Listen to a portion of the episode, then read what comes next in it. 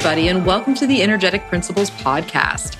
I'm your host, Melissa LaFera, an astrologer, tarot consultant, all around creative from sunny San Diego, California.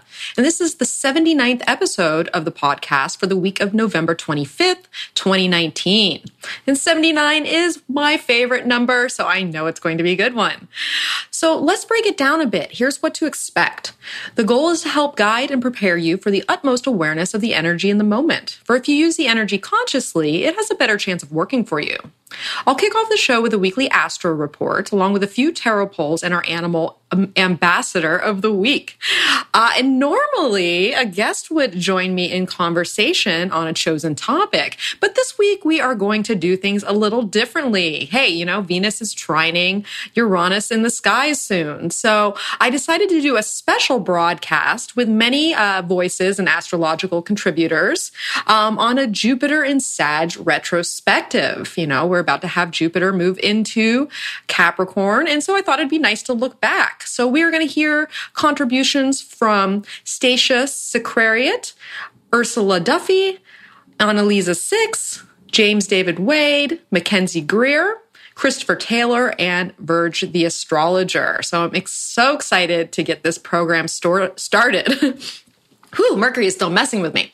Now, before we do get started, please remember, as always, take what resonates and leave the rest, because only you know you best. So thank you so much for joining me here today. And if you'd like to show appreciation for my work and get early Sunday access to the podcast, as well as show notes, you can do so on Patreon at patreon.com backslash energetic principles. You can also make a one-time donation to Mel's tip jar if you'd like to show support. And you can find the tip jar over at energeticprinciples.com. So let's get down to this week's astro report. Our lunar lady starts out the week as she wanes down to a little sliver in the fixed waters of Scorpio before moving into fiery Sag on Tuesday and making her new moon conjunction. We then begin waxing all over again as Luna grows in brightness once more and moves into practical Earth of Capricorn on Thursday, aka Thanksgiving. She continues on in this get to business energy before moving into the futuristic airs of Aquarius on Saturday, and where she will spend the rest of the weekend. So, just a quick heads up all time approximations are for North America. So, if you live in Europe, add about eight hours. And if you are in Australia or the East, add about 17 hours. You know, basically the following day. And keep in mind that timing isn't always precise, as astrological transits, otherwise known as the connections that planets make to one another, have varied emphasis as they apply and separate. So, it's quite possible to feel the energy sooner or later than the exact moment of contact. Well, my friends, we have quite the week before us. Uh, you know, we got a new moon in Sag seeding in. We also have Neptune stationing direct. Uh, while Venus, she is going to ingress into Capricorn, square Chiron, and then trine Uranus. And then, of course, we have Mercury now direct and starting to regain speed as the messenger uh, makes the third and final pass to both Neptune and Saturn this week. So let us waste no time and dive right in. On Monday, we start out the week with the moon in Scorpio, and she will make an early morning trine to Neptune, a sextile to Saturn, and a sextile to Pluto. Also of note, on Monday, we have Venus ingressing into Capricorn. Uh, so let us start there. So here we have the goddess of love is leaving the expansive fires of Sagittarius and entering into the practical earth of Capricorn, where Venus is less about play and frivolity as she is about serious long-term attachment attachment. So she still carries with her, uh, you know, creation energy, yet it tends to run through a filter of practical purpose, where our creativity can be put to pragmatic use. And this is also helpful if we are trying to find form and a framework for our artistic desires, as Capricorn thrives with structure. So this is a less showy Venus, but that doesn't mean she doesn't like her stuff. She will just have her eyes, you know, set on a higher prize, one that has prestige or worldly status. She does not want cheap and disposable. You know, Capricorn is not about cheap and disposable. It likes nice, well-made things. So she's going to want the best of the best at this time and is willing to work and plan to get her cherished treasures. Now, I will just note real quickly that in this month's Astro Story Time on Patreon, uh, my Steve Jobs uh, uh, intro, introspective, that's not the word I'm looking for. But, anyways, he has Venus in Cap, and it is so poetic in his chart. So if you want to learn more about Venus and Capricorn, I encourage you to sign up for my Astro Story Time over at Patreon. Uh, now, that being said, we will have Venus in the sign of Capricorn until December 19th. So the bottom line on Monday is as Luna is quieting into her balsamic phase, Venus gets situated in Capricorn. Uh, and we have a void of course day, you know, before us. So, you know, this would be the perfect time to take it easy and go with the flow. You know, spend some time in reflection where you can, as these dark days of the moon can be quite fruitful for bringing insight and healing to the surface as we let go of the past, which can be especially potent with the moon in Scorpio. So, feel into the transitioning energy and see where the day takes you. Now on Tuesday we have our new moon in Sagittarius, uh, which of course the you know she's going to make her conjunction to the sun, but that is the only aspect she is making that day. So we have our new moon, uh, but we also have Venus making a square to Chiron uh, that day as well. So let's start with our new moon energy, which will be taking place at four degrees and three minutes of Sagittarius, and will seed exactly at 7:06 a.m. here on the Pacific coast. Uh, now, of course, I always do a write up on my Astro blog, uh, energeticprinciples.com. So if you'd like to check that out, that should be up here um, shortly, or at least by the time this airs, probably. uh, and if you'd like to sign up for my mailing list, you can do that too, and it will be sent right to you. Nice and convenient. So, all right, now the Sag party gets its official kickoff with this new moon, uh, which is seeding in shortly after last week's ingress. So we have kind of a, a, quick new moon, right? You know, we're only four days in essentially. So if you recall in the last episode, Jack and I covered the lunations in depth with our Sag season forecast. So if you haven't listened to that, you may want to hearken back uh, and find out more there. Now, with this new moon, I believe we are lighting the fires of enthusiasm that will help guide our stories through the transitions that are underway. And fortunately, we are making these moves with a seed that holds wisdom from past experiences along with hopes for future horizons. Now, this period may very well be an in between space that allows us to write new chapters and challenge our beliefs from the past, as the less desirable parts can only stay with you if you let them. So, you know, take the time on the new moon to go on an exploratory adventure, especially within meditation or your own mind, for envisioning what we would like to experience will be very powerful at this time. In fact, this would be an excellent time to make a vision board.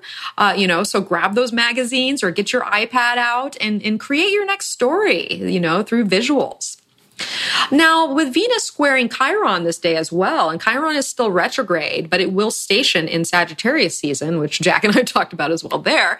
Um, but you know, just a quick little, because Venus is our relationship planet, right? She's in a new sign. She's now in Capricorn. Uh, she's where how we harmonize things and connect with others and, and open up to life in many ways as we attract and draw things in. And squares are always going to bring us some type of tension or challenge and, or some events to the surface. And Chiron, as you've probably heard before, uh, if you've listened to this podcast before, you know, this tends to be maybe a trigger that comes about that, you know, just kind of pokes at our our soft spot, but it also gives us healing opportunities and wisdom through those experiences. So now just a quick little note with Venus squaring Chiron, you know, there may be some hiccups or triggers in the relating and socializing department. Uh, and this could be for the lunar cycle because this is as it's seeding in in the new moon. Now, these, uh, you know, little triggers might happen in, in maybe the work sphere or within prior commitments or obligations that we've committed to um, that may be getting in the way of connecting or creating or even doing your own thing. So if something comes up at this time, you know, take a moment, step back and extract the wisdom from the experience, as our triggers always have something valuable to teach us. So the bottom line for Tuesday is, here we have another quiet and maybe surreal day before us as we seed into the Sagittarius new moon. Luna only aspects the sun this day and then starts to send her light to Neptune as Neptune is stationing tomorrow. So, you know, don't jump out the gate if you can help it. Instead, spend time dreaming and visualizing what you'd like to see come out of this lunar cycle and really the future in general. For there is inspiration and spiritual energy swirling around at this time time. Now, on Wednesday, uh, we have the moon still in Sagittarius, and she makes that super early morning square to Neptune, probably why we sleep here in North America. Um, but also of note, we have, as I said, Neptune is stationing direct. Uh, but I'm also going to talk about in this segment uh, how Mercury, who is now direct itself, is moving on to trine Neptune and sextile Saturn for a third and final pass. So let us talk about that Neptune station real quick. So now, if you wonder why this week may have a bit of a dreamy haze to it, you can thank Neptune as it's stationing direct in Pisces. You know, Neptune energy has been working in an internalized fashion since the retrograde station began on June 21st, which happened to be our Cancer solstice. Um, and our dreams, you know, our dreams are circulating on the inside within our intuitions and our emotions and our overall sensings. As just before Neptune went retrograde, Jupiter had uh, configured by square in the skies, feeding our spiritual inspirations further. Now that the squares from Jupiter have subsided and Neptune is now going direct, there is a further push towards the dream and where spirit is speaking, or at least has been speaking, probably the, for all of 2019. Now, of course, this may result in things falling away from our lives or digging deep to find compassion for ourselves and others, especially when, you know, there may be grieving that's still involved because Neptune can definitely bring up grief. Yet we can push spirit's intent forward and begin to make, you know, make manifest those visions that we've been chewing over inside so that we can turn those into reality. Now, do note if you have any personal planets between 15 and 18 degrees of mutable signs, which are Gemini, Virgo, Sag, or Pisces, and when we're talking about per- personal planets, we're talking about the sun, the moon, Mercury, Venus, Mars, uh, and even Jupiter and Saturn. But really, if you have any planet, you know, those those more potent, faster moving planets in these areas, you've been going through a Neptune transit yourself, anyways, and there's bound to be uh, kind of extra stimulus at the station. So, just an FYI. Now, with Mercury making the trine to Neptune as it stations, but also making a sextile to Saturn, uh, you know, Mercury, once again, that's how we learn, that's how we communicate, that's the news that comes in, the calls, the texts, uh, and then how we perceive it all, you know. Um, well, that is flowing in the trine to Neptune. You know, there, this energy is just rushing like a river. You know, these are Mercury's in Scorpio, Neptune's in Pisces. This is a water trine. Um, and so, you know, Mercury is looking over to Neptune, which brings up spiritual inspiration, which brings up, uh, you know, kind of con- can be confusing at times or a little bit nebulous or hazy. But it also can uh, indicate when things are dissolving or, or, can't really hold substance at that time. Um, but what's interesting is Mercury is also sextile to Saturn. Uh, so Saturn is you know a sextile is an opportunity to open a door to something. And saturn is about structure and commitment and the long term and the foundation. Um, and so there's a lot to read into this particular transit especially since this is a third and final pass um, now, I will preface real quick that the Mercury Neptune trine uh, happens exactly uh, pretty much why we sleep here in North America on Thanksgiving morning. Um, and then that sextile to Saturn won't happen until Friday evening. But I'm combining these all because we're going to be feeling this emphasis in the latter half of the week. So now that we have spoken, you know, of Neptune, it only makes sense to segue into the Mercury transits because, uh, you know, I think that Mercury is going to be gonna be dominating this uh, week a little bit. Now, this is the third and final pass, as I said, uh, with the original transits kicking off this configuration back on October 13th, Aries full moon. And so really since mid-October, we have been chewing over, you know, whatever this back and forth energy is between these planetary connections. So our minds have reviewed what we want to commit to and what we want to let go of, as creative spiritual energy has been helping to guide us to what the soul desires to build next. Now, if there has been back and forth on the inside or the or even the outside in these areas, there will be a final push this week to clear that narrative up. Particularly as Mercury will meet its final sextile with transformer Pluto on Monday of next week. So this is a chain of command, you know, Neptune, Saturn, Pluto. so if you know what those archetypes are, throw Mercury in there and look at that chain of command. And so, really, changes are being communicated. Intuition is speaking, and this is likely to be an emotional week in many ways, especially within uh, you know, correspondence and communication, Mercury things. Because life is shifting and that and the psychopomp is doing its job by moving this process along. And it may feel a little Mercury retrogrady, you know, still at times. Uh, so just an FYI, you know, take your time, especially since it's the holidays and people will be driving and such.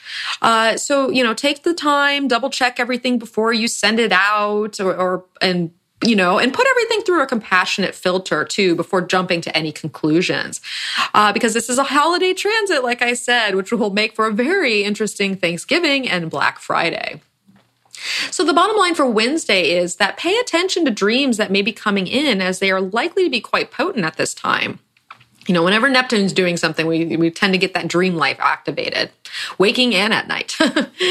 now, we may feel as if this whole week takes on a vacation vibe, as if we have another day in the Sag, you know, we have another day in the Sag moon energy. She's just still getting situated, Neptune stationing, and Mercury's moving to make that trine with this nebulous influence. So, you know, you know, a page may feel as if it has turned, you know, on Wednesday, and there may be news of changing conditions that surface at this time as Neptune dissolves illusions and situations that no longer are of substance.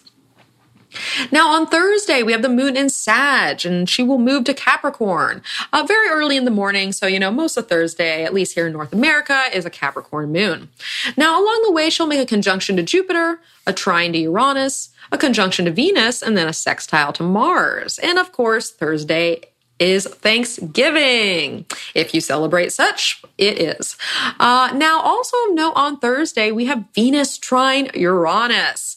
So Venus, you know, uh, this is, she's our relationship planet. We've already discussed what she does, and we know that trines flow things along. Well, this is an Earth trine here, uh, and we have Venus flowing towards Uranus, which Uranus is trying to, you know, shake things up awaken us in some way, free up, liberate energy, you know, push us outside of our comfort zone.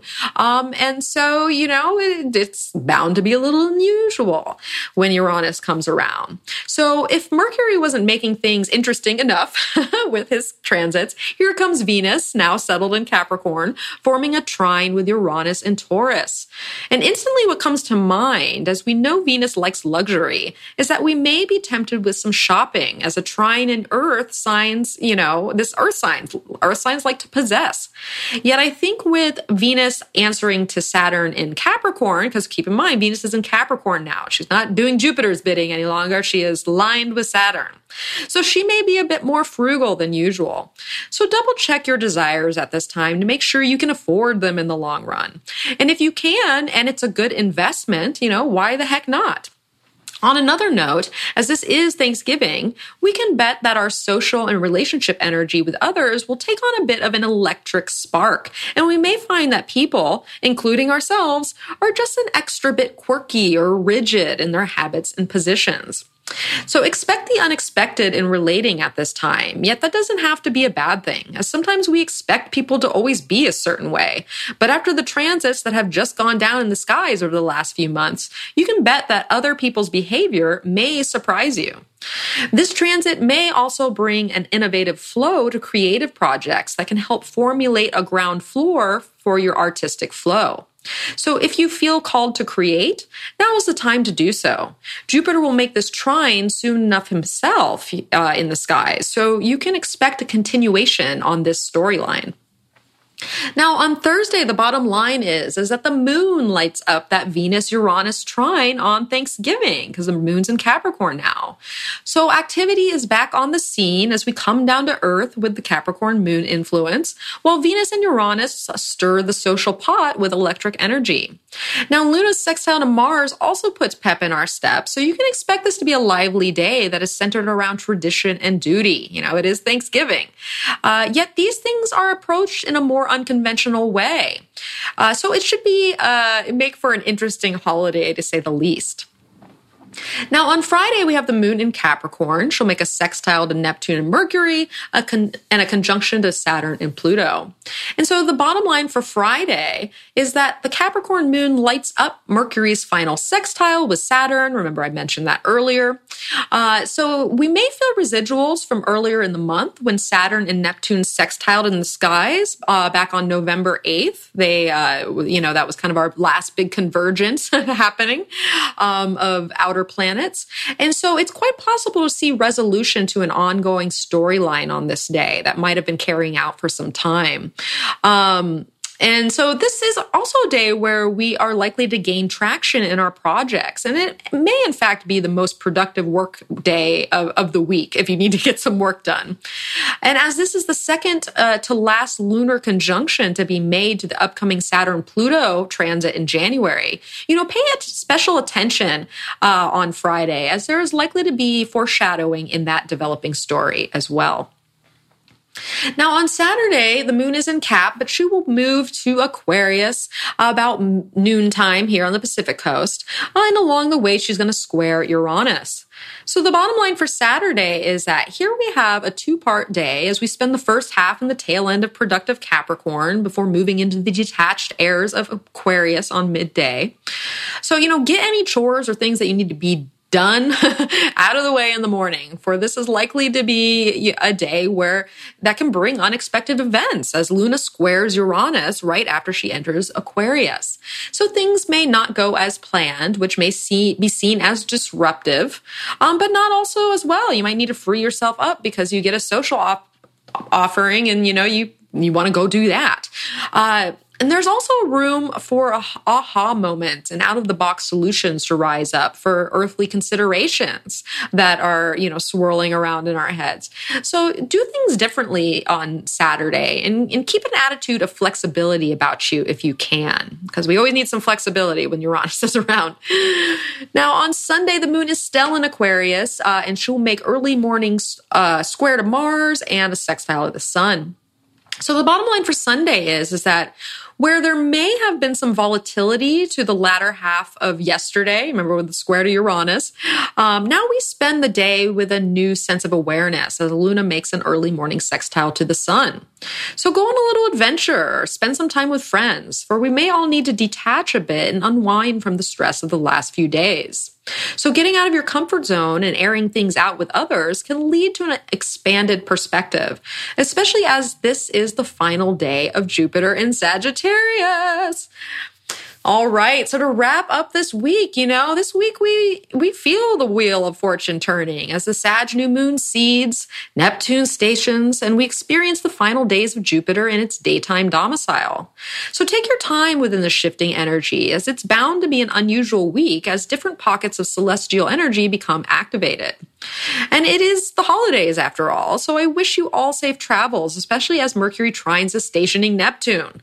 Uh, so, you know, as you reconnect with whatever energies give you a sense of home, that's the way to do it this week. So happy Thanksgiving to all. So now let's take a look at the cards because they always add a little something something. Uh, so this week I drew the Page of Cups as the focus and the Chariot as the grounding. Now, with the Page of Cups as the focus, we are seated in the throne of the soul this week as creative energy bubbles up to the surface to be embodied into the world of form, and where our intuition is helping to guide us through the ideals of the heart. This seems ever so fitting as Mercury is making its last trine to Neptune in water signs, and where there is a good chance that there will be a bit of a dreaming quality to this week. So look out for your heart's true intentions to rise to the surface at this time, as Spirit asks that you fill your cup with this goodness. And be aware that you may be challenged by emotional vulnerabilities as you go through this process, as it can be easier to dream than take action and put ourselves out there. Yet I think our grounding card will help to keep us on course. Now, with the chariot as the grounding, we have the foundation of determination underneath us and are better able to focus on our ambitions at this time. And this seems fitting as Mercury moves off that trine with Neptune to make a sextile to Saturn. And part of the dreaming quality of the page is helping us to create the goals that we are going to stick to. Now, the trick of the chariot is to learn the balance of emotion when we are moving towards that which we seek victory. So find the best way to expertly surf the waves and keep your horses on track. For when we, we want to triumph in matters of the heart, and we will need the perseverance and balance to stay focused and driven on the path ahead. Now, last but certainly not least, this show is brought to you by this week's animal ambassador the walrus. Speak.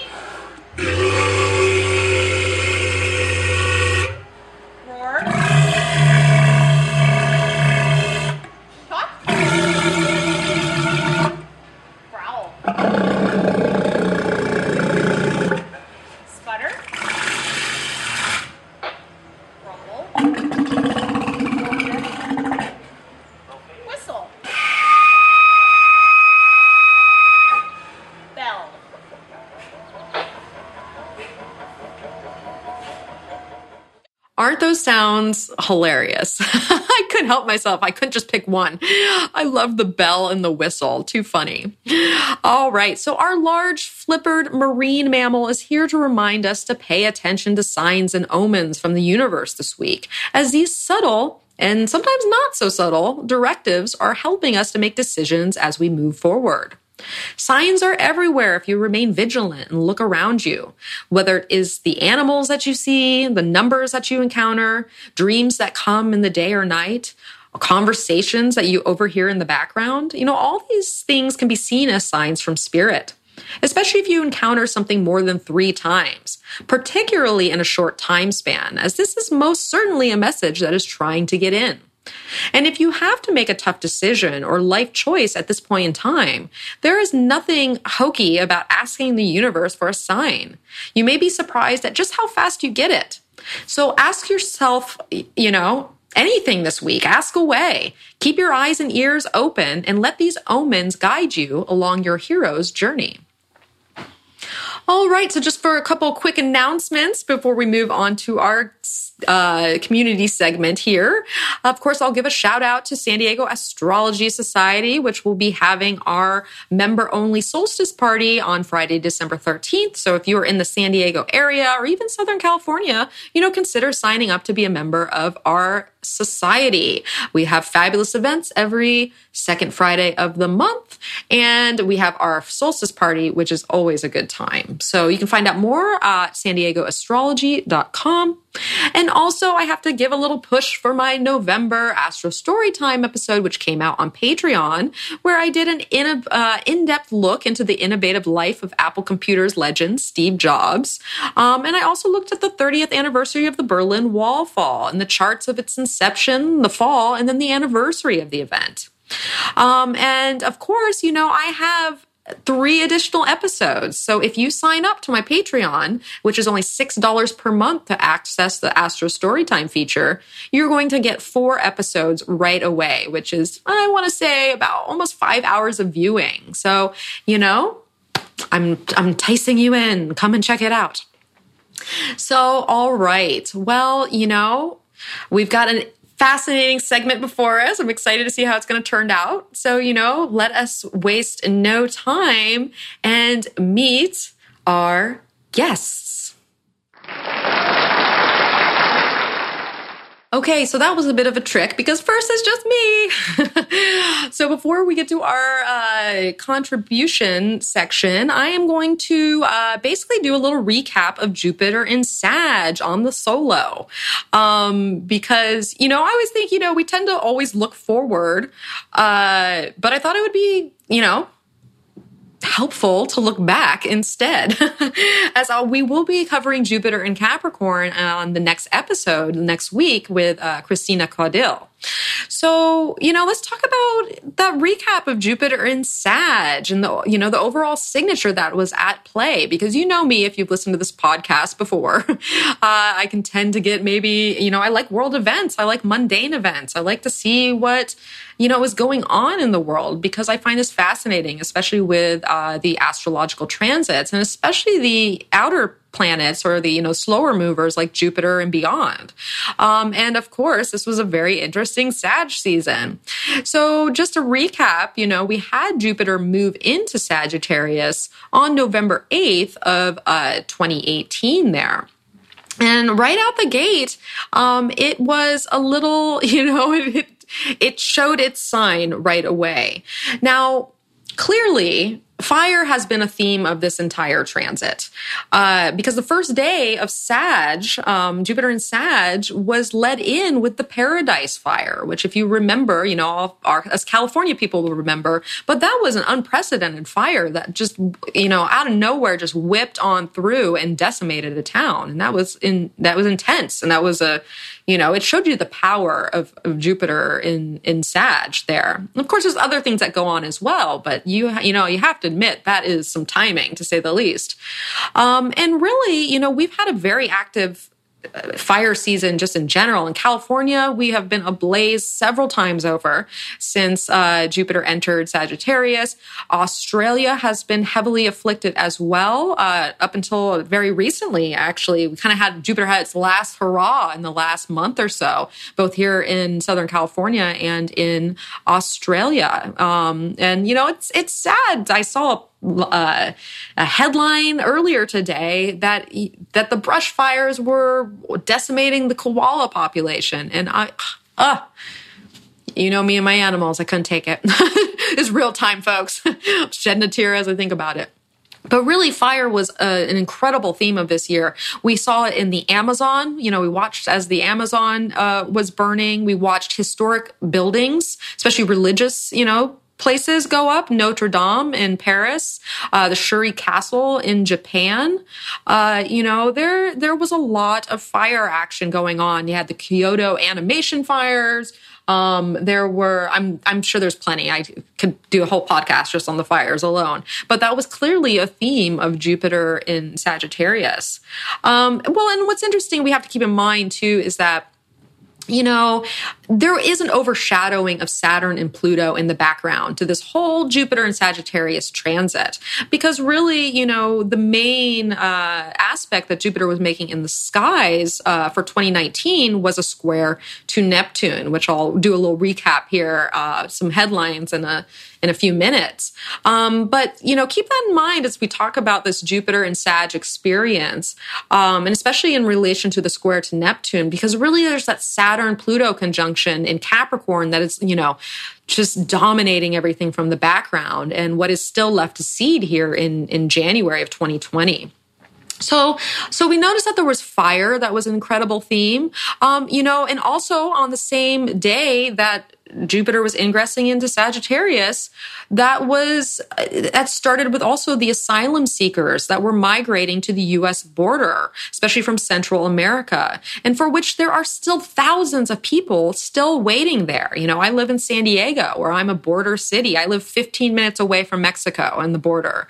And so, you know, I'm very aware of these situations that are going on, and it is a big um, you know, it's this this has not ended. this is still going on, um, and really part of this Jupiter uh, square to Neptune, uh, because you know, as we speak, the government is, and really this whole year, the government has been trying to dismantle and dissolve all our asylum policies so that people cannot come in. You know, really the foundation of what America was made on, uh, and so there's a lot been a lot of push there, and so a lot of people are stuck uh, at this border and are in actually in really grave danger um, for a number of reasons, um, which. I will say I had a note somewhere in here about um, oh I'll get I'll get to that note. All right, side note, put it in your pocket for later. I'll put it in my pocket. Anyways, I'm doing this off the cuff, people, too. So this is just me riffing right now. Um, so, all right. Well, what else did we see? We saw the college admissions scandal, you know, Jupiter and Sag, Sag is education, you know, wisdom, teaching, higher learning. And we see this college admissions scandal where bribery was exposed and the whole system of higher education was brought into the spotlight, which we'll see some headlines from that uh, here in a minute. Um, so that was a big thing you know and really politics were off the hook even more than usual. And we you know found it hard to know what to believe when then all that we heard you know uh, deciphering who was telling the truth was very challenging. And sometimes you just knew what the truth was even though you could see the wool that was attempting to be placed over you know our eyes. You know shady politics at its best. So you know that's really jupiter square neptune to me as well um, you know, the rise of extreme beliefs furthered, which I thought was going to happen, you know, because Jupiter uh, or Sagittarius, you know, this is our belief zone. This is where we take our experiences and we formulate, you know, what we believe of the world. And Jupiter drives those beliefs as as well, you know. Um, and so, really, Jupiter and Sag uh, helped blow that up. Uh, and it's really proof that a planet in dignity is incredibly strong. Yet that doesn't always mean that it's positive, you know? Like we think Jupiter and Sag, you know, I'm sure it gave great things. And we have to keep in mind as I give some of these headlines, you know, uh, that our news is sensational. So I couldn't find a whole lot of good things because there just isn't any, because that's, you know, that doesn't sell the papers or well nobody buys papers anymore but that doesn't sell the subscriptions um, so you know just keep that in mind and really, protests were going on all over the world, which I think is a combination between Jupiter and Sag, you know, stepping up for your beliefs and what is right. That's another part of it. But really also Saturn and Pluto, which is trying to transform our systems and our governments. And so those kind of coming together, you know, uh, created a lot of protests and activist movements. Um, and we see that all over, all over the world. Uh, and it's really quite empowering too, you know, to see people take to the streets streets like that and fight for what they believe. Um, but when you are rift in beliefs, that's when it gets a little tricky because uh, you know it's hard. It's hard when people are divided. So um, now, okay, so let's see what else we have going on here. So. I wanted to kind of look at a, the conjunctions real quick, and I also wanted to look at the Jupiter square Neptune transit. So, um, you know, let's take a look at a few of the headlines. Let's start when, because uh, at the beginning of the transit, actually Mercury helped usher Jupiter into Sagittarius. Because if you remember, we had a Mercury retrograde that was going back from Sagittarius to uh, Scorpio um, in the latter half of November of 2018. And so on a special day, on November 27th of, of, 2018, we had the Sun, Mercury retrograde, and Jupiter all meet in conjunction on the same day. And so, you know, we're gonna we're gonna see flavors, right? If, if, if ever we're gonna see flavors, especially in the news, it's gonna be this day. And so here are a few headlines uh, that I came across for November 27th. So we see Trump defending tear gassing of the migrants, saying that he's going to do whatever it takes um, to, you know, control the situation, and you know, pushing build the wall, Saturn, Pluto. Uh, we got several reports of asylum seekers who were dying in ICE detention, you know, through starvation and assault. Like this, this was coming out, you know, uh, to the surface. Because remember, I'm reading these as headlines, so you know, this is when the information gets to us or when it's brought to the to the public. So that's really that Sun, Mercury, um, you know, Jupiter influence. That same day, GM, General Motors, cut 15,000 jobs across North America and closed five plants. Um, we have to keep in mind, you know, Jupiter, we, we we think of it as you know giving us you know nice things unfortunate uh, circumstances but sometimes its uh, overall agenda is just to uh, push us forward and and you know make moves for growth. And sometimes that is through loss. Um, and especially when we're looking at jupiter square neptune in the skies you know that makes a lot of sense We also saw that this was the day that Trump reported publicly that he denies the findings of the National Climate Report, as Sun, Mercury, and Jupiter are conjunct.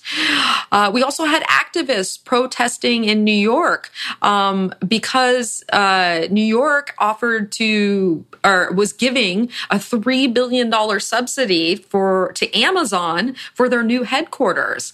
Uh, when really these ad- activists were like, "There's 69,000 homeless people sleeping in shelters every night." You know, uh, there's that Neptune influence, um, which ironically enough, you know, Amazon ended up pulling out of the deal with uh, New York on Valentine's Day, which was less than a month after Jupiter squared uh, Neptune and Saturn sextile uh, um, Neptune as well in the sky. So the you know they're pr- protesting something that actually ended up falling through, anyways.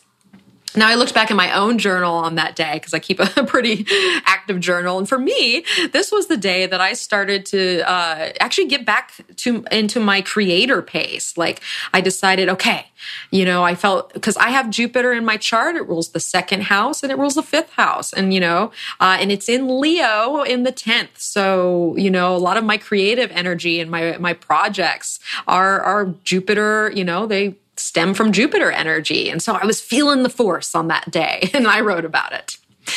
Now, the only other conjunction that was made to Jupiter, other than the Sun Mercury uh, aspect on November 27th, was Venus made a conjunction on January 22nd, which is funny because the, um, you know, Venus and Jupiter are conjuncting really as I'm making this recording on the podcast. So it's kind of funny that Venus has managed to make it around twice to Jupiter while in Sag. So when Venus conjunct back on January 22nd earlier this year, this was the day of the third annual Women's March. Uh, you know, how appropriate with Venus and Jupiter in the skies. You know, we have our huge Women's March going on all over the country. Uh, this was also the day that created that photo of the indigenous elder facing off with the, the MAGA hat guy in the viral video that was going around. If you remember that, where the kid was like smirking at the, you know, the Native American and uh, it, that got blown up um, extra. Uh, and there were actually several anti government protests going on that day around the world as well. Uh, that's the day San- Senator Kamala Harris of California announced her 2020 presidential run that day. You know, Venus, Jupiter. Um, also of note, that's the day that the Oxfam report came out, uh, stating that the 26 wealthiest people own as much as the world's 3.8 billion poorest. Now, if that isn't Venus and Jupiter, I don't know what is. You know, 26 people hold same amount of wealth as 3.8 billion. You know, wow. Now, for me, I noted that I wrote it. Uh, it was a very creative day for me, and I had an unusually full day of consultations, and they were all women clientele. So, how perfect is that? Venus, Jupiter. So, so those were the conjunctions that were happening. Now, let us look at uh, the Jupiter square to Neptune before we open things up to hear from our contributors, because really, this was, uh, you know, the the Jupiter's main aspect of 2019. And so Jupiter squared Neptune three times. First time was on January 13th. So, what was in the headlines? Well, January 13th, uh, we see universities are struggling with financial enrollment woes as they scramble for fixes. And so they consider dropping long-standing liberal arts degrees, uh, where the headline read, What is a university without a history major? You know, how Jupiter Neptune is that? You know, uh, the universities are really struggling. We saw it with the bribery scandal I talked about earlier. And uh, so there is a lot of reconfiguration that is going on in higher learning. That same day, we had uh, 23,000 Nicaraguan protesters who fled into exile in Costa Rica so that they can return and renew their uprising against President Daniel Ortega. Which, when you think about it, Neptune is very subversive in its attacks, especially in combat. So it's interesting that they fled into exile on this day so that they could plot when they were going to go back uh, and, you know, make that happen. But you can imagine a rush of 23,000 people into Costa Rica, you know, that's going to create, uh, you know, well, we just know. Use your imagination. uh, now, what's super, you know, telling here is this is when we were in the midst of our own government shutdown as well. Do you remember that? Do You remember when the government shut down in January? Where and many government employees and contractors were dealing with stop checks and invoices, and you know people were just trying to live, waiting for the open it, the government to open back up. you know, uh, classic Jupiter Neptune right there. This was also the day there's a headline where the there was the start of the FBI looking into the Trump gaining aid from Russia. You know, we're seeing the stories of 2019 basically coalesce here on this January 13th date. Uh, and this was also the time where we were coming out of that crazy winter storm that was going on in the Midwest. Remember the freezing, uh, below freezing? People couldn't even go outside their houses for, you know, that was intense. Um, so, yes. Now, Jupiter then squared Neptune on June 16th uh, in a retrograde fashion. And some of the headlines here we see this is important. The headline exposed the Taiwan murder case. That was the spark of all the protests that we now see going on in Hong Kong. So this is tied up into the Jupiter Neptune story as well, because that was, you know, we see the entry point there. This is also when Trump was having a face off with Iran and threatening possible war, which turned out to be hot air, thank goodness, you know, and that's with Neptune and Jupiter. You know, there was a lot of hot air going around, but, you know, it gives you existential crisis when you, ugh. So that was happening then too. Luckily, it fizzled out. Um, and now here's a positive one of the few that I could find. Uh, there were headlines about free high school bring, bringing opportunity into Ghana, uh, where they now had new education, uh, you know, opportunities for people who didn't have them before. Uh, and so that was, that was a plus of that. But there was contention. So, you know, as it is. Now, on the final square, which happened on September 21st, uh, here are our headlines here. Well, now we have a whistleblower coming out on Trump's request to, to the Ukraine president, where we see ourselves now. So here we have this whistleblower, uh, you know, so back in January when we, uh, he, you know, FBI was looking into Russia. Now the, the turning direct now has us looking into the Ukraine connection as well. This is also a time on this day where Trump signed a deal with El Salvador, where the U.S. can reject migrants and asylum seekers and send them back to seek protection there. Which, if you watch the latest Patriot Act episode on Netflix by Hasan Minhaj, uh, he did a fabulous episode on looking further into that, um, and which was a horrible solution because that was Trump's. You know, he's like, well, we'll def- we, we it seems safe over there. You know, we'll just say it's safe and that they can they have a choice to go back. But these people do not have a choice to go back. And this is a false sense of security uh, and a political move that was played. But that happened on Jupiter Neptune. We also see a climate action summit which addresses global carbon emissions. Uh, this is the same time that Trump was in California and addressed the homeless crisis, which uh, puzzled a lot of homeless advocates in the state of California. Um, that you know that he was even taking this stance. That's so Jupiter Neptune, right? Uh, you know the the forgotten people or the people that need the, you know help, but here you know it's not help from I don't know that's a podcast in itself. Uh, there was a headline saying anti-Semitic hate crimes are up. You know, we are talking about this with Jupiter and Sag. This extremism view was ramped up all over the place. Um, and we also saw that some people, you know, didn't fare too well. Like we had Democrats, uh, the mayor of New York City, Bill de Blasio, uh, you know, ended their 2020 presidential bid at this time. We saw people falling out of the Democratic race when before they had like 20 something people. Now it's, you know, thinning out. Um, and also at that time, we had, there was extreme flooding going on from Hurricane Imelda over in Texas and Louisiana, which if you refer back to Nina Griffin and I's uh, uh astro meteorology meteorology episode from around that time, we did an astro uh, weather prediction and we're predicting such things. So, as unfortunate as a hurricane is, it's interesting to see it come to play within the pr- prediction. So, you know, I just wanted to run over some of like what Jupiter was bringing to us as far as the mundane view. Uh, so now we're going to go more into, you know, the personal sphere. And, you know, really for me, it was just a, a, lot of it was going, there was a lot of uncertainty going back and forth. You know, I thought I might be moving at a certain time, but it was all up in the air. And then it turns out I'm not. Um, you know, there's a lot of creative back and forth energy that for me that I, you know, as I said before, you know, Jupiter rules my fifth house uh, and my second house, and I wanted to find ways to uh, take my creative. Uh, uh, you know, p- impulses and projects to a new level and, and, you know, start things in that area. So for, for me, it was very rewarding in, in that sense, but it was also very confusing um, in the, in the relocation sense um, and what that was going to look like. So that was my own, you know, experience there. So, but we have plenty of experiences to share, and I have talked long enough for sure. So let us uh, introduce our first contributor, Ursula Duffy of Ursa Alchemy. Hello, everyone. My name's Ursula Duffy, and I live just outside of Atlantic City, New Jersey. Mel, thank you so much for this opportunity to share about my Jupiter and Sagittarius experience. So, for everyone, as a little bit of a backdrop, it's kind of a chartscape for my story.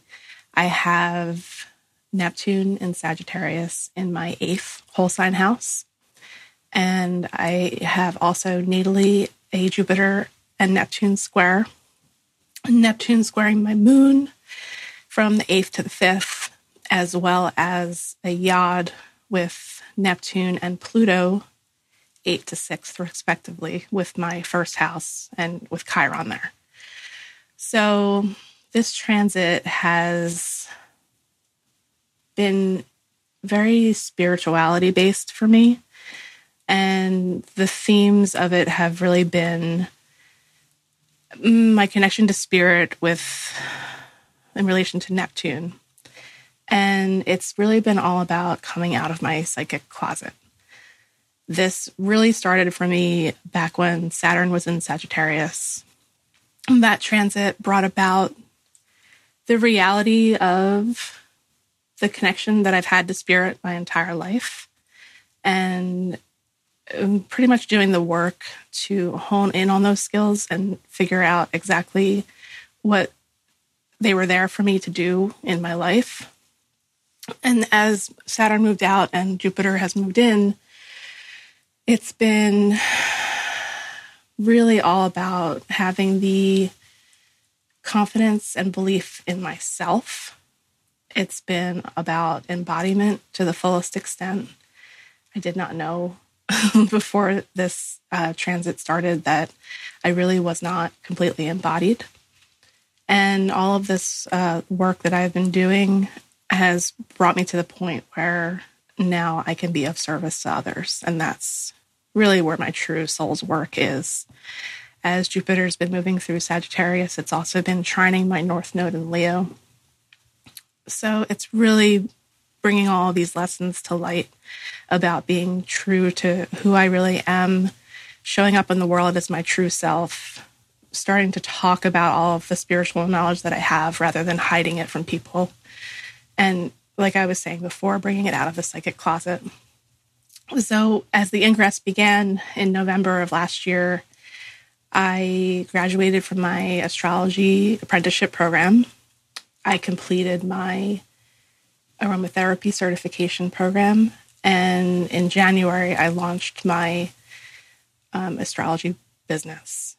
So, the whole year, as I've been embracing these lessons and being truer and truer to myself and stepping out in the world as my authentic self, more and more abundance has come in to my life as far as bringing me clients having this transition is my my hope and goal from um, a part-time side business to my full-time gig. And the jupiter neptune square has been interesting as that has activated not only my natal square but also sort of trying to find my my true tribe. So that has been something that's developed along the past year as well. And I'm very grateful for the gifts of Jupiter and Sagittarius. I knew this was the year to, you know, get all these things accomplished and really step out into the world and finally, you know, be paid to be me and to be of service. And it's been a lot of hard work. It's been a lot of challenging lessons, but ultimately I'm extremely grateful even for the difficulties. But dream big and you will be rewarded by Jupiter and Saturn. Um, I came across a quote today that I thought would summarize this very well. It's a Neville Goddard, Goddard quote, and it says, Nothing in the world is untrue if you want it to be true. You are the truth of everything that you perceive. So I thought that was incredibly appropriate for this last little bit of time that we have with Jupiter and Sagittarius. And that is my personal retrospective. Thank you. Oh my goodness. Ursula, thank you. And thank you for reminding me some of the key points of this Jupiter uh, in Sagittarius transit, especially in a square to Neptune. Um, because I, I feel you. This was a time in our personal lives to absolutely dream big. And I love how you said step out into the world, right? You know, we had to open ourselves up. Like that's what Jupiter and Sag, it's about. That was the hard thing for a lot of, you know, the overall world sphere is opening this, you know, the self up to something grander and bigger and, you know, the community at a world level. Um, and I just love that you made that contribution and shared that story. And especially with the bit about showing up, you know, confidently too, because I feel you, girl. I got Neptune in Sagittarius myself and in the second house. And actually, now that I think about it, that was one of my struggles this year as well was, you know, showing up with confidence and being able to take these, uh, the, you know, these skills and, and, and like you said, embodying your spiritual knowledge, bringing it out of the psychic closet and following those dreams. You know, it takes confidence to do that, to be who you truly are. And I just love that. Um, so to, you know, follow up with Ursula you can find her over at Ursa Alchemy, uh, which is uh, U-R-S-A alchemy.com. All right, so let's uh, hear from our next contributor. We have Stacia Secrariat uh, of Moondeep Astrology. Hi, my name is Stacia Secrariat of Moondeep Astrology, and I'm a Sagittarius sun. Uh, my sun is conjunct Uranus by two degrees. Um, and I had a wild Jupiter experience this year. And actually, um, November 25th is my birthday. So last year on that date in 2018, I was at, uh, looking at Jupiter becoming my time lord, my annual perfected ruler for the year. And so I went on vacation to celebrate. um, I went to Sayulita, Mexico, where Jupiter is well aspected in my chart. And I, um, went on a romantic vacation with my girlfriend. Um, and on that day at 10 p.m. on the 25th, uh, when Jupiter, on my solar return, when Jupiter was exactly conjunct the sun, um, my partner had a series of life threatening seizures uh, while we were in a remote jungle cabin in the woods. Um, I can laugh about it now, but um, because it sounds so preposterous, but it was actually a really transformative experience. Um, I I developed severe PTSD from that moment. Um, it's a long story that I don't have time to go into now since we're just focusing on the effects of Jupiter. But basically, um, it was me running barefoot through a jungle uh, in the dark, uh, 10 p.m., trying to save her life. Um, we went through a series of things in the hospital there uh, where we were hospitalized for a week in Mexico and then a week when she got back here. Uh, she ended up losing, all told, about three months of her memories, had severe amnesia from the event, uh, and went through a lot of rehabilitation. In the meantime, I came back to work after that vacation and took a three month leave of absence from my job um, and really evaluated the whole overarching um, picture of life, I guess, Jupiterian theme. Um, specifically on that date uh, that the Mexico seizures happened, um, transiting Venus in Libra was exactly conjunct uh, my Jupiter Pluto uh, natal conjunction in Libra. Um, also, the transiting moon in Cancer was conjunct my north node, and transiting Pluto was exactly conjunct my natal Venus in Capricorn. So there, it was already a lit solar return of energy. Um, so what ended up happening from that, I took this three month leave of absence. I went back to my job after that, and uh, they basically tried to write me up for things that I didn't reply to during that time, even though I had a legal leave of absence. Jupiter came in for the assist, and instead of losing my job, I was able to negotiate severance and leave and pursue astrology full time, which, after months of intensive therapy and relearning to even be able to leave my house, it was very severe post traumatic stress uh, that I was suffering, seeing a therapist several times a week. I you know, finally had the strength to go back to work, found I was being fired, and somehow find found the strength instead to push back and get a settlement for in in exchange for me just walking away and not pursuing any kind of legal action. So Jupiter delivered uh, to my second house sun and said, "Here you go, new life. Here's a cushion, new life. Who dis?"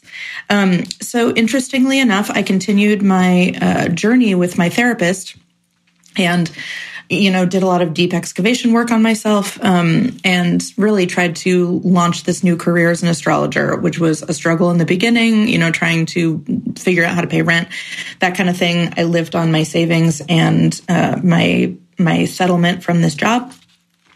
It turns out that through my therapist, she found another person who this exact seizure thing had happened to in another resort, well known resort in Mexico.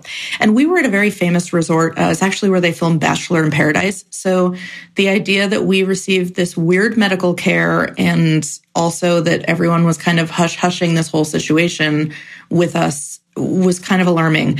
So we actually were contacted by the news because through my therapist, she had connected the dots that this had happened, this exact thing had happened in other resort towns in Mexico.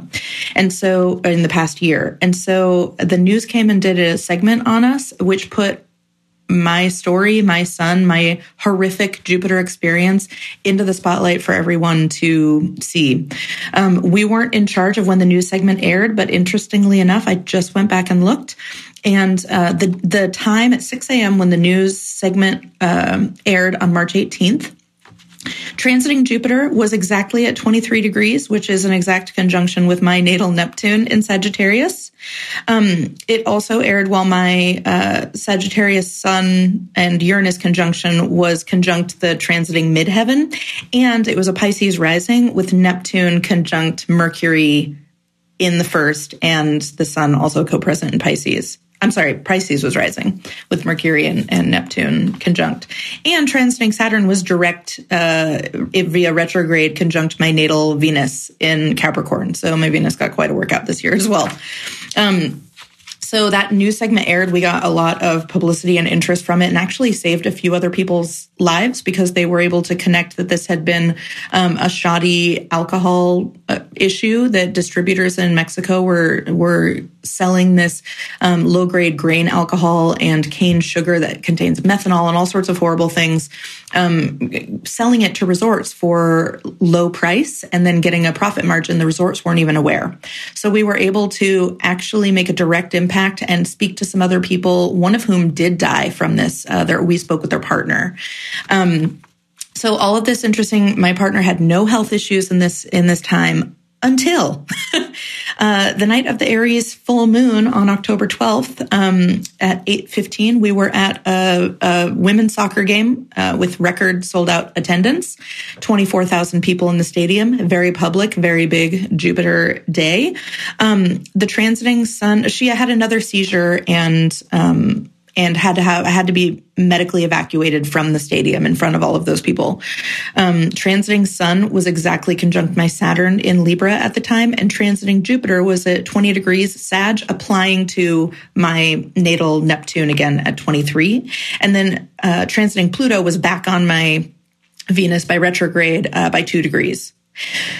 So we had another very public event that was related to this that really reminded me that, you know, life is important, that I'm actually on the right path, that I would rather be, you know, living and loving her and trying to do this thing that brings me authentic joy uh, and really expand myself and my son and bet on me, sun and Sag in the second house, um, that I was really on the right path. It was, it was really a reaffirming event for me.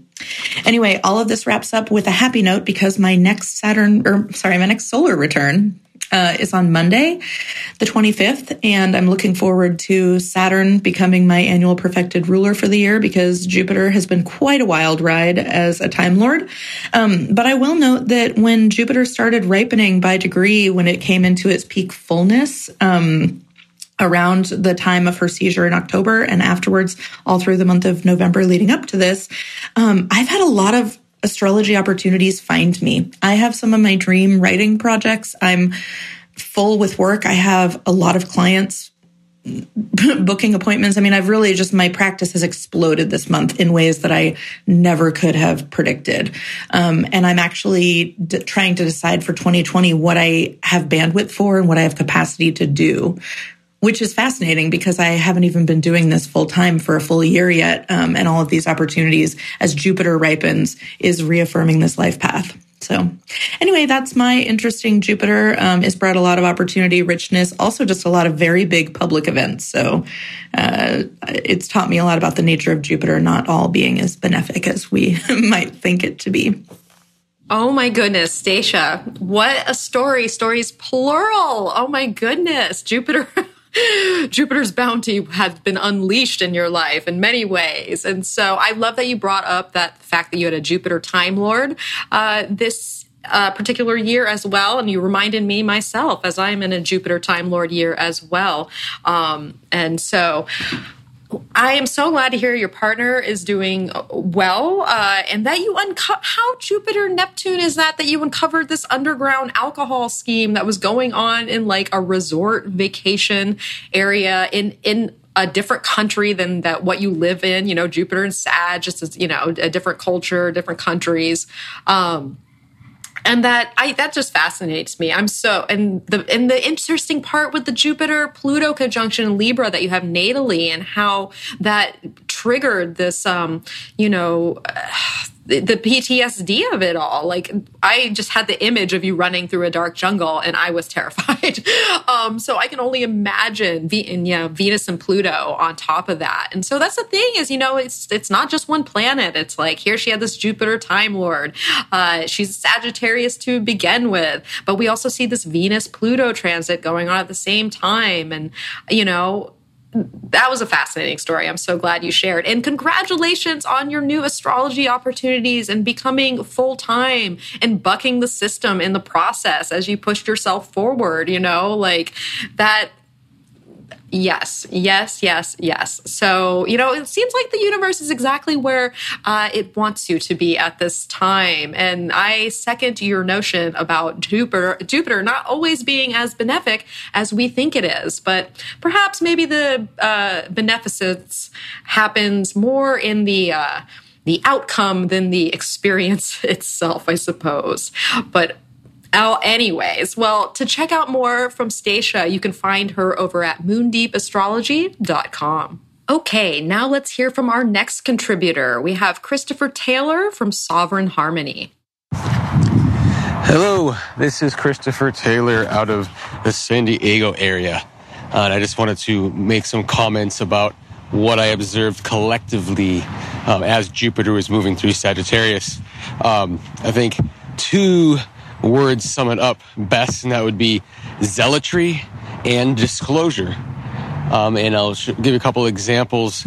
Um, it's interesting, uh, you know, Jupiter's a 12 year cycle, and almost immediately after Jupiter entered Sagittarius, we were hearing from, you know, AOC and others that there was 12 years left to uh, you know curb climate change or else uh, there's a point of no return or something like that. And it's just interesting that it's 12 years and that's the jupiter cycle um, and it's you know what's going to happen when jupiter enters sagittarius uh, around the year 2030 uh, should be kind of interesting but i just thought that was kind of funny. Um, and along with that theme i think it's hard for me to separate jupiter's square to neptune and pisces um, and just isolate Jupiter and Sagittarius because I think Neptune and Pisces was such a strong component to Jupiter and Sagittarius the entire year. And, um, you know, the whole theme of climate change and the uh, policies that should or should not be taken to um, counter it, etc. Um, and the big push that happened in 2019 with Jupiter and Sagittarius squaring Neptune and Pisces, um, especially how it all culminated when that square uh, finished up in September of 2019. That's when Greta Thunberg um, and the climate march and, and all of that was going on. Uh, it's very interesting. The kind of reliance on beliefs and faith rather than facts. Uh, I think anyone that that is astute to the facts of uh, global temperatures, etc., um, would know that the, you know nothing nothing has amplified this concept that you know that we're in danger, and yet the mongering of the fear and the um, the narrative certainly exploded. It expanded in true Jupiter fashion, um, despite any kinds of additional scientific or data to support it. Uh, so that was that's just one observation. Uh, some examples of disclosure. Uh, they're kind of more, you know, hidden examples of disclosure. Uh, one being the whole Epstein scandal. I think, uh, you know, there's a tendency to kind of put things in the conspiracy box.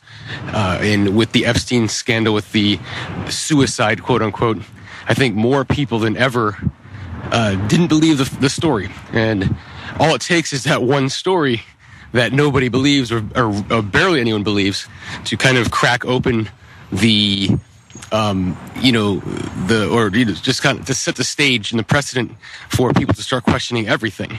And I really think that in true Jupiter and Sagittarius fashion, this um, was kind of this truth bomb that most people just aren't buying the narrative. And what you know, where is that going to lead?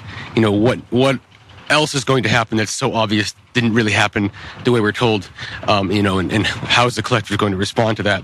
Um, and on the same lines, there was a study uh, concerning Building 7, World Trade Center 7, that culminated in September, October as well. And this basically came out saying that Building 7, you know, forget the other two buildings and anything else to do with that date, but Building 7, how it collapsed, it, it certainly didn't happen uh, due to office fires, and that that was the conclusion of this paper. And it's you know based on lots of sound science and experts, um, and so that was somewhat hidden, but enough people are kind of aware of that now. And you know what's what rabbit hole does that lead down to next?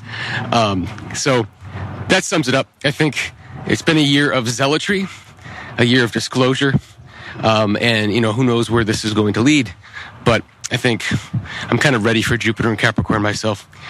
Thank you, Christopher, for sharing. And I see that you share my same enthusiasm for mundane reports on how this energy, uh, you know, coalesces in the world sphere. And if you, uh, if you have not heard of Christopher before, he's done a couple podcasts with me on this, uh, on, on the podcast. Uh, he actually has a background in meteorology and he does, has uh, done, um, talks and, and, and, uh, different presentations on climate change and how there can be a lot of things that we might have the wool pulled over our eyes in certain areas there. Now, we know the world needs help in certain ways, but of course, uh, you know, like Christopher was saying, um, you know, we were kind of, you know, this transit brought us to question everything. And I like that you said that people aren't buying the narrative anymore. And really, where does that lead when you can't buy the narrative and, and really put your, uh, you know, faith behind what it is that you read or that you hear or that, you know, people in authority are telling you? Um, that gets very confusing. And and and we can see that. Those were great examples christopher. And so if you want to follow up with him uh, further and especially on some of the the climate work he's done and some of the things that he's dug out especially in uh, relation to the saturn neptune cycle uh, definitely go check out christopher taylor at sovereignharmony.com all right, so let us hear from our next contributor. We have Annalisa Six from Cosmic Lady Six. My name is Annalisa Six, and I'm with Cosmic Lady Six Tarot and Astrology. You can find me at cosmiclady6.com. Um, Jupiter and Sagittarius for me was transiting my 12th and ascendant in first house in Placidus house system and my first house in whole sign um, house system. And um, pretty much as soon as Jupiter entered Sagittarius, I felt like I wanted to find a more uh, structured education for the pursuit of my mystical practice. And so pretty soon after Jupiter entered Sagittarius, I did join a mystery school that I've been studying under for the last year since December. Um, and I was researching different mystery schools during that time too so that was kind of a big deal and has continued to play a big part in my life uh, this year since then. Uh, I also obtained certification for teaching tarot. So I learned a lot and got certified in the Motherpeace Tarot by my teacher, Vicki Noble. And then I also started teaching beginner level tarot and uh, transpersonal astrology classes uh, for Western astrology. And uh, I also did my first online course with Kathleen from Daughter of Wands Tarot and Astrology. So I felt like Jupiter and Sagittarius had a lot to do with me um, learning new modalities of educating myself as well as uh, passing that information and knowledge down to others. I also started doing more community and workshop oriented things and, um, I also sought out more teachers for myself. So I started with a physical therapist. I have a lower back injury that affects the base of my spine and um, that hip area. And since I'm Sag rising and a Leo sun, my spine and my lower back are, I have an injury there, but it feels like that makes sense also why that's somewhere that I have to focus on. So I think it's interesting with Jupiter in Sagittarius transiting my ascendant that my injury, um, became a big focus for me this year. And I ended up um, in the emergency room around my back injury. And then I've also been in physical therapy and I started acupuncture. And then um, ending Sagittarius season out, I am actually also starting um, to start some beginner courses for Vedic astrology because I'm having an interest in that. And then I am also starting um, some new work with a hypnotherapist. So um, I think Jupiter and Sagittarius had a lot to do with me seeking guidance as well as becoming more of a guide for others and a teacher for others. And I think that um, entering a mystery school and being a neophyte and kind of working through a structured and ordered system, even though that might not be super Sagittarian in terms of the structure and order part. Um, I also, it was at the tail end of my Saturn return. So I think the Saturn return mixed with the Jupiter and Sag had a lot to do with why I was seeking more of a structured way to learn more Sagittarian things like the mystery school, mystical studies. So, uh, yeah, that was my experience this year. I'm curious to see if my dedication to the mystery school and more of the structured learning continues um, once Jupiter moves into Capricorn. I have a feeling that it will. And uh, I enjoyed this year, even though I would say it was a really difficult year for me. Uh, I feel like I did a lot of growing and a lot of learning. And I feel like, um, yeah, it was just a big year for all of that. Thank you for sharing, Annalisa. You brought up some great points and how uh, how perfect for a Sag rising. Some of the stories that you shared. I like how you summed it up with the idea of that this was a you know besides the strides that you made and really we all made it, you know it's kind of a difficult year in a lot of respects of growing and learning you know especially when we're pairing that with a saturn pluto conjunction that is coming up. I feel like a lot of people were um, found the difficult uh, parts of this year were pushing us towards that growth and learning experience.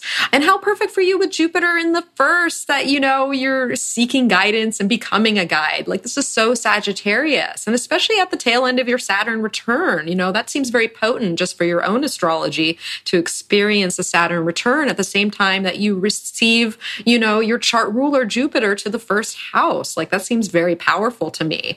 And we see that you use that well. You know, you were teaching uh, all over the place and uh, becoming educated, uh, educating others, and disseminating that information. So you really summed up all things Sagittarius quite perfectly.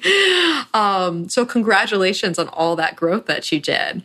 Now, let's hear from our next contributor, who is also Sag Rising, uh, James David Wade.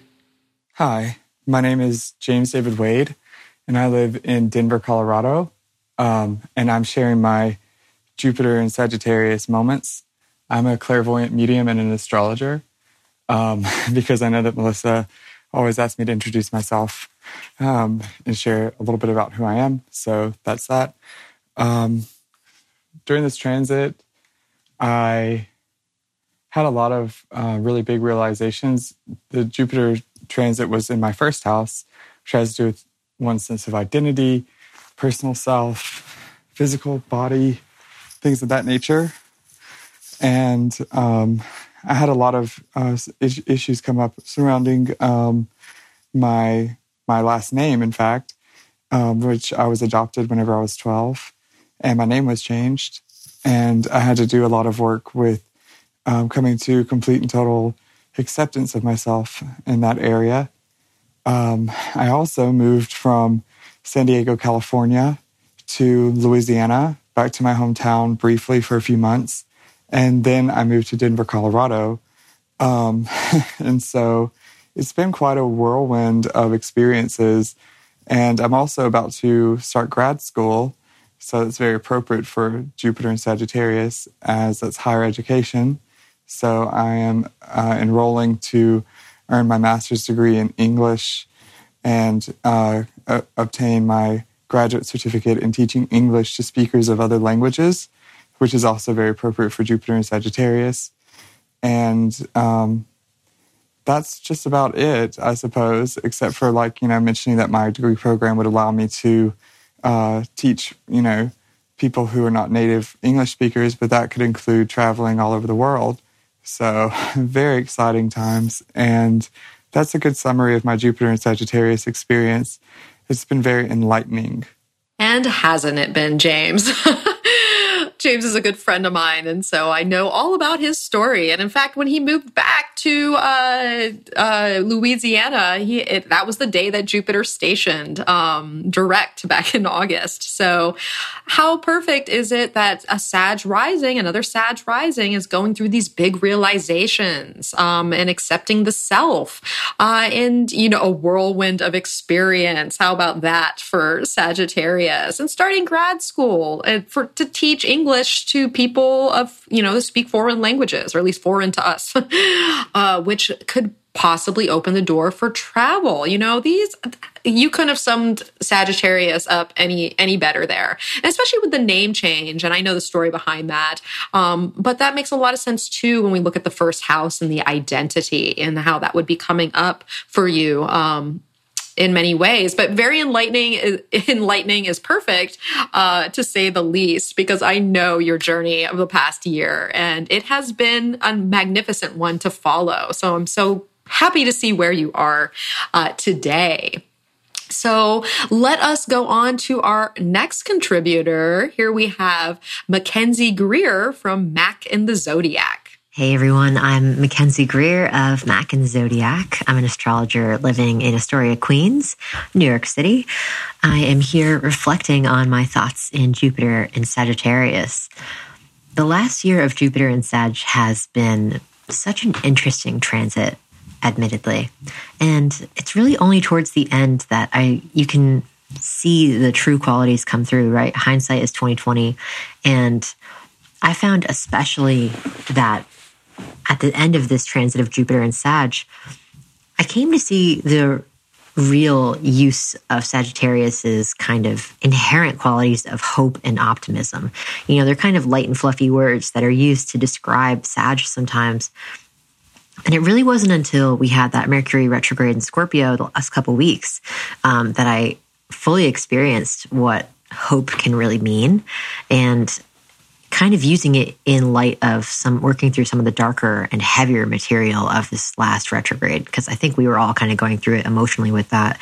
And these last, you know, few degrees of Sagittarius really displayed to me just like how utilizing hope and utilizing optimism as a tool for, you know, seeing the end of the light at the end of the tunnel, you know, like I don't even know how to describe it in a way that really gets my point across, but it's personally, I know as I worked through some of that more tough, emotionally dense Mercury retrograde stuff, Jupiter and Sag showed me that, like, by trusting the process, by entering into that, by, you know, going through some really tough stuff, that if I could alchemize it, if I could transition it and transform it, um, that at the end of all that hardship really stood hope for kind of a more clear and concise and better future personally.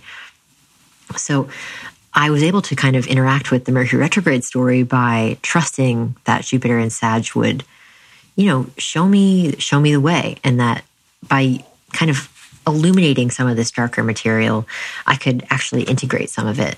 Um, of course, I had Mercury retrograde in my fourth house. I am Leo rising. So this whole Scorpio story was down there at the basement of my chart. And Jupiter has essentially been moving through my fifth house for the last year in whole sign houses.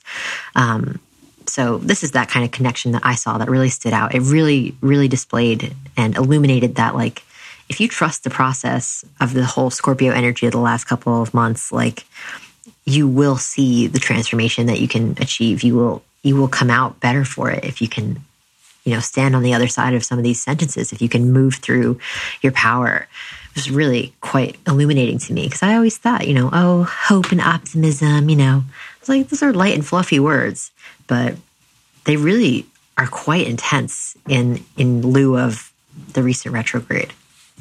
So otherwise, personally, I experienced Jupiter and Sag moving through my fifth house the entire year. And funny enough, um, on Mac and the Zodiac, I do video horoscopes, and that's something that I initiated at the beginning of Jupiter and Sagittarius. And it was funny because I was always a little fearful of doing videos of myself feeling a little self-conscious about um, you know putting my face and my voice out there so blatantly um, for all 12 signs but it, to me it really showed me the kind of growth that i had with personal self-expression and, and trusting that kind of fifth house process of really opening yourself up to having fun to allowing creativity to enter in kind of new possibilities um, it also, you know, in the traditional sense, Jupiter and Sag in the fifth, it changed, you know, fifth house stuff has to do with kind of erotic sexual love. It has to do with sex and our relationship to sex, as well as romance, flirtations, and suitors of the like,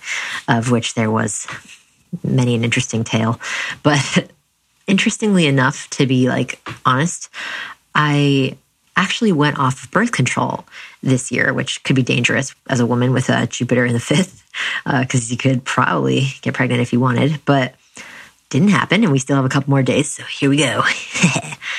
um, yeah, but Jupiter in the fifth helped me kind of remove myself from birth control actually as a woman, which was really important because now I'm kind of syncing up with a whole new cycle and kind of just feeling more connected to my sexuality than ever before just to be keep it real out here, it's like it's crazy how birth control can actually dampen and really restrain a lot of I mean, I know it has a lot of positive implications as well, trust me.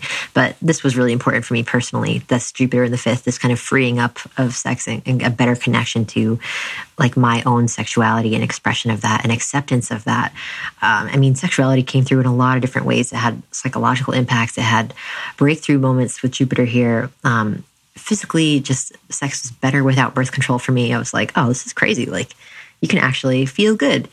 Um, so thank you, Jupiter. Thanks for revving up my sex life. Highly appreciate that. Um, giving me that freedom. Um, another funny thing that I always assumed for people going through their Jupiter fifth house was that, like, you know, lovers would come along and flirtations would come along and all sorts of enticing little creatures and people. And that did happen for me a couple of times, just different people coming in and out of the life. And I'm like, oh, okay, I see you, but I'm in a relationship, so like narrow. Um, but you know, it's just like, okay, okay, that's Jupe. That's Jupe in the fifth. What are you going to do? Like, that's just how it is. So ultimately, I found that the fifth house experience of Jupiter and Sag was rang, you know, true to text. It was just really a freeing of personal self-expression, a freeing up and an awareness and a new awareness of of sex, sexual acceptance, sexuality, um, the physical nature of it, everything, as well as you know healing love and understanding love and understanding hangups around love and all like the little enticing entrapments that we can get ourselves into. So, shout out to you, Jupiter. Thanks for keeping it real. Thanks for opening things up for me and really showing me that hope and optimism are real words that don't just fall flat on, you know, on a on a page. They really they really mean something and they can really move and motivate a person. So grateful for that and looking forward to Jupiter and Cap. Oh my God, Mac, I love you. that was a fast, that was a great story. On, on a couple different uh, I'm like, where do I start? Um, I second your notion on that whole birth control thing. I've tried to take it a couple times in my life. No, does not work for me. It makes me moody, and sex is like. So I love that that was part of your Jupiter in the fifth uh, experience that you kind of got to free yourself up to experience this again, right? You know, and especially with the Scorpio transit co- uh, coinciding with it, like that seems like like you said, textbook astrology in many ways. Um, but I also love how you brought up the idea of hope and optimism and those being fluffy words, because a lot of times we don't necessarily, you know, I mean, well, some of us operate from an optimistic bent just naturally, especially if you have maybe Mercury in a fire sign or, you know, but a lot of times when we need hope and optimism is the most is when we're actually working through the darker spaces of you know in, in, territories of our lives and experiences.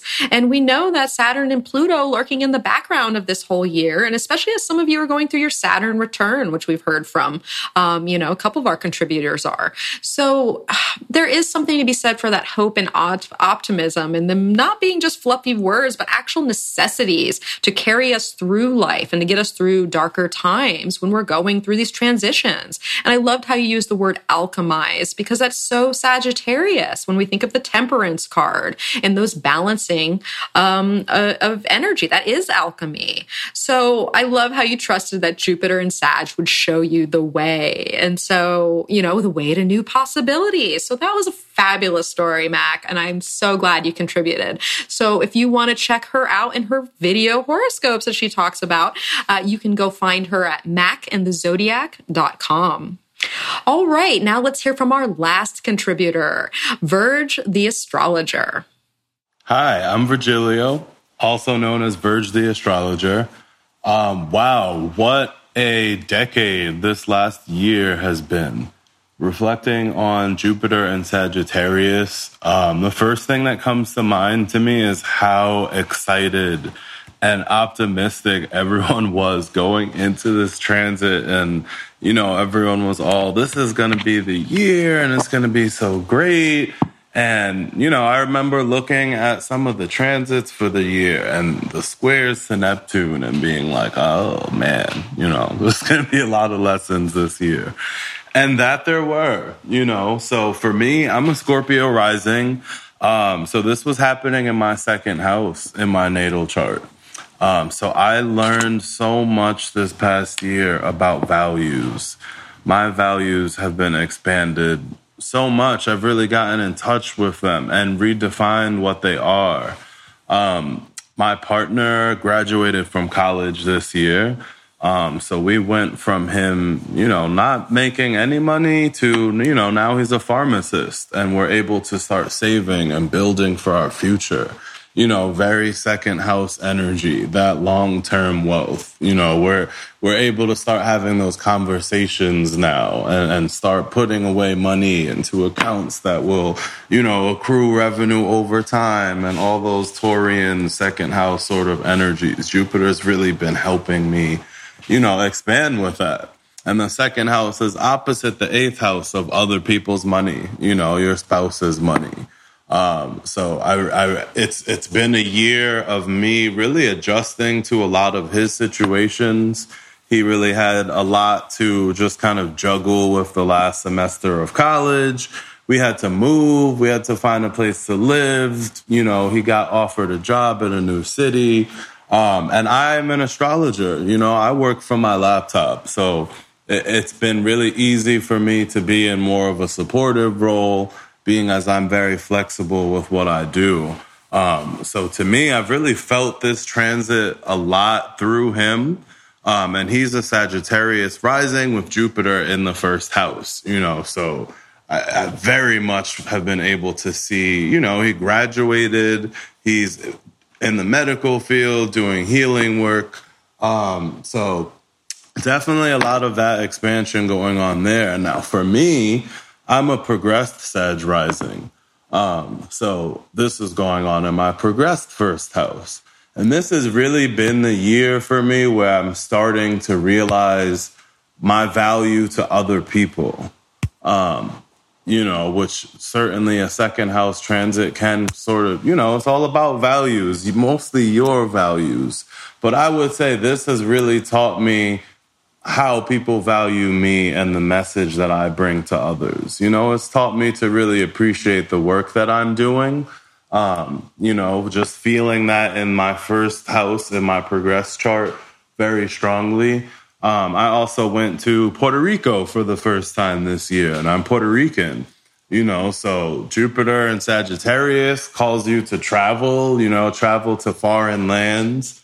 Um, Puerto Rico certainly not you know, on the other side of the world, but it's still me going back to my motherland and my roots and, you know, walking where my ancestors walked for the first time and just feeling that energy. And that totally shifted a lot of different things for me. Um, I'm someone who's never really gotten a chance to travel much. I've lived in a bunch of different cities in the US. Um, so I haven't gotten to go abroad much. You know, whenever I got the chance to travel, I'd come home and visit family. So I always pinpointed this year, like Jupiter and Sag, that's the year I'm going to start traveling. And sure enough, the trip to Puerto Rico kind of fell in my lap, went with my family. And my dad's a Sagittarius. And I literally told him, Oh, you're going to be traveling that year. Sure enough, we all did, you know. Um, and I have cancer in my ninth house, you know, so it, it would make sense to me that the way I act on that would to be would be to visit my roots, you know, and my lineage, cancer. Um, so just lots of reflections going on for me. This is really the year where I really have stepped into feeling very comfortable as a teacher for a lot of people, you know, with my classes, teaching astrology classes and whatnot. So all in all, Jupiter has taught me that he brings a gift. And it's up to you to take it. It's up to you to use it. It's up to you to recognize where it is in your chart and allow allow the space for you to receive through that channel. You know, because wherever he is, he's offering you something. He's bringing you something. He's trying to help you expand. So it's up to you to realize that and not block it. What a great contribution, Verge. Oh my gosh, I love how you started, how everyone was optimistic, uh, you know, going in. I feel like a lot of us were. Uh, but there were other things at play. And as you say, there were a lot of lessons to learn this year. And so, as a fellow Scorpio rising, I feel you amen on those expanded values. Like that was definitely part of my process as well, as kind of going through what, what holds value to me anymore? Can I carry this into the future? Do I want to hold this with me? Or do I want to free myself up? Up of that. So I love that you brought that up because I had forgotten that journey in myself uh, and you just reminded me of it.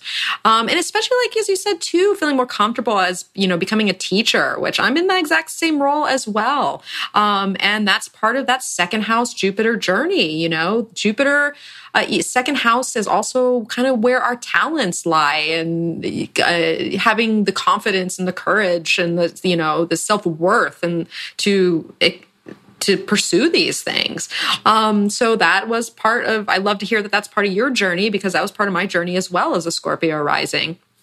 And I also love how you brought up uh, that you had help with the money situation after being in a supportive role, which is so fascinating because when you think about it, the second house is not configured to the ascendant by a Ptolemaic aspect. So a lot of times, you know, the second house, the sixth house, the eighth house, the 12th house, when we experience transits from these areas, you know, there can be a lot that's out of our control or where, you know, other people take precedence um, to what our own journey looks like. So I love how you brought that up and how your Sag partner, your Sag rising partner, uh, took pres- precedence uh, in this particular area, but that ended up paying off after his school. You know, he gets out of his, his schooling, uh, and now he's hoping to bring that that money in. Um, but I just love that. Oh, and the, the Puerto Rico part, going to uh, you know, whenever we be have go somewhere that is a first experience for us, no matter if it is 3,000 miles away or 10 minutes away. That is a ninth house experience. If you have not done it before, that is a ninth house, uh, you know, experience. And here you had that uh, ninth house of Cancer going to visit your, uh, you know, the land, uh, the motherland, as he put it. I kind of, you know, ask for a better example. So thank you so much for sharing, Verge. That was fabulous. And I loved the little bit at the end. Allow yourself to receive the gift. Jack and I were talking about this last week. You know, pick your fruits, enjoy them while you can before we move on. So to stay in touch with Verge, you're going to want to go and check him out at, uh, what's Verge the astrologer.mystrikingly.com. And you can also find him on Instagram. He's very active there. So, thank you so much to all the contributors. Uh, they were fascinating stories, and I'm so glad that I put this together last minute. And it's really a lesson because I fell behind uh, on booking my guests, and I had this gap week, and I had someone in mind, but it ended up not, you know, panning out. And you know, this week that I'm recording this, we have Mars opposing Uranus in the skies, and so you know, sometimes when uh, life doesn't go as you plan, it's actually an invitation to do things differently, which as a person with Uranus rising, I should know better. So I'm so glad I did things differently uh, this week and got guest contributions to bring more of a community spirit to everything. So I'd love to know what people think about that and they like if they like the format. Uh, but before we close up here, you know, I just want to remind, uh, give a little shout out to when Jupiter is going to be here next. You know, when are we going to experience Jupiter and Sag? Well, the next time Jupiter comes around to this point is going to be October 22nd of 2030. So we are some years out from that. But where Jupiter uh, squared Neptune for this particular Jupiter transit, we actually have a much more active uh, season for 2030 and 2031, where Jupiter will make oppositions to Saturn, who will be in Gemini. Uh, Jupiter will be making sextiles to Pluto, who will then now be in Aquarius. Uh, Jupiter will be making trines to Neptune at that point, uh, who when Neptune is in Aries. Um, and then Jupiter will be making oppositions to Uranus in Gemini as well. And so you know that that is going to be an active Jupiter and Sag period, but that is for 2030 and we are not there yet. so I just wanted to give everyone a little heads up as to what the next time this transit may look like, uh, especially in relation to what we're, we've been hearing today. Um, so, oh my gosh, I enjoyed this episode so much, even though it kind of did, you know, just winging it to some extent, but uh, it, I'm really with, happy with how it turned out. So, anyways, well, where can you find me? Well, to, you can find me over at energeticprinciples.com. And of course, I'll do a blog post that will share our contributors' information there as well if you uh, happen to miss it. So uh, do note that that will be there.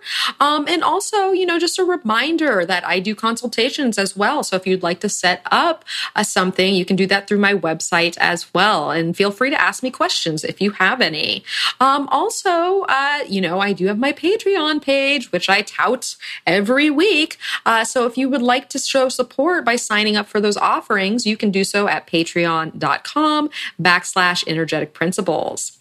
And if you think people need to hear about, uh, you know, Jupiter and Sag, the retrospective, you know, share it with a friend, spread the good word, leave a, a, a hopefully nice review wherever you listen to this podcast, as it helps, you know, uh, myself and any guests or contributors that I have be seen to a wider audience. So, all right, well, this is normally where I say goodbye to the guests, but I will say goodbye to everyone and a special thank you to our contributors once again.